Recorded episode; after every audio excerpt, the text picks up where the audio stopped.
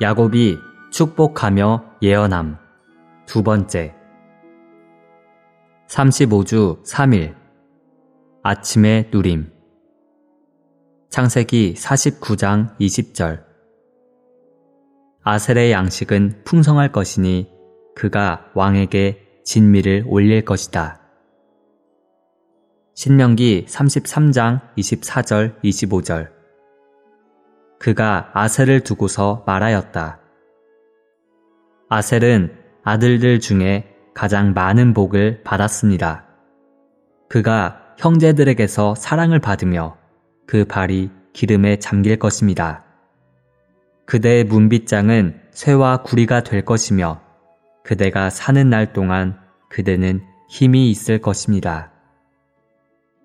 우리가 그리스도의 승리를 얻고 우리 자신의 것을 누리기 전에 우리의 형제들이 그들의 몫을 얻도록 돕는다면 우리는 풍성한 음식을 갖게 됩니다. 이 풍성한 음식은 심지어 왕의 진미, 곧 왕의 음식이 됩니다. 이것은 보통 사람들을 위한 음식이 아니라 왕들, 왕가를 위한 음식입니다. 우리는 사자 가족일 뿐만 아니라 또한 왕가입니다. 우리는 왕가에 속하며 우리의 음식은 왕의 진미입니다.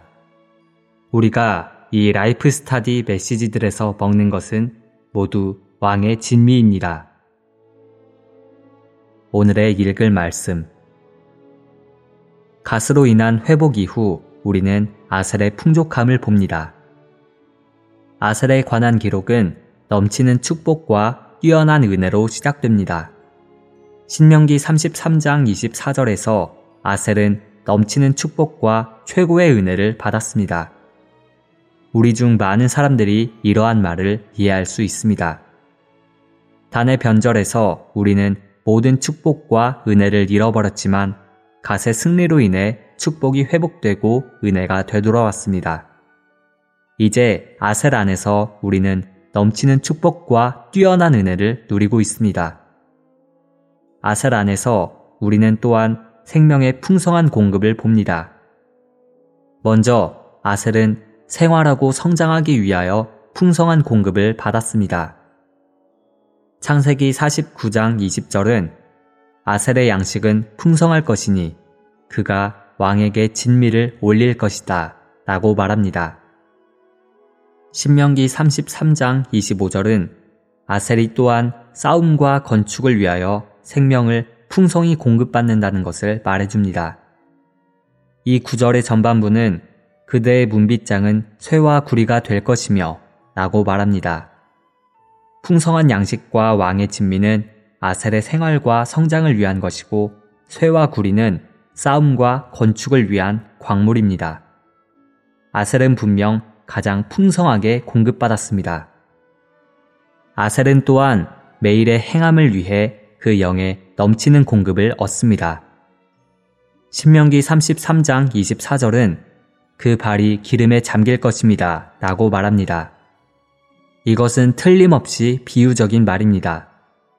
발이 기름에 잠기는 것의 영적인 의미는 그 영으로 충만하게 되는 것입니다. 성경 예표에 따르면 기름은 하나님의 영을 가리킵니다. 아셀은 단지 몇 방울 떨어지는 기름이 아니라 발을 담글 만큼의 기름을 소유합니다. 이것은 아셀 안에서 우리가 그 영의 풍성하고 넘치는 공급을 얻는 것을 뜻합니다. 오, 우리는 기름 안에서 행할 수 있습니다. 많은 경우 주님의 회복 안에서 나는 기름 안에서 행한다는 느낌을 가졌습니다. 나는 주님, 이것은 너무나 풍성합니다. 이곳에 있는 그 영의 공급은 너무나 풍부합니다. 우리의 기름은 너무도 풍성합니다. 라고 말하며 주님을 경배하고 주님께 감사하며 주님을 찬양합니다. 여러분에게는 발을 담글 만큼의 기름이 있습니까? 분명히 있습니다. 우리에게는 풍성한 양식과 왕의 진미가 있으며 발을 담글 만큼의 풍성하고 넘치는 기름이 있습니다. 신명기 33장 25절은 아셀에 관해 그대가 사는 날 동안 그대는 힘이 있을 것입니다. 라고 말합니다.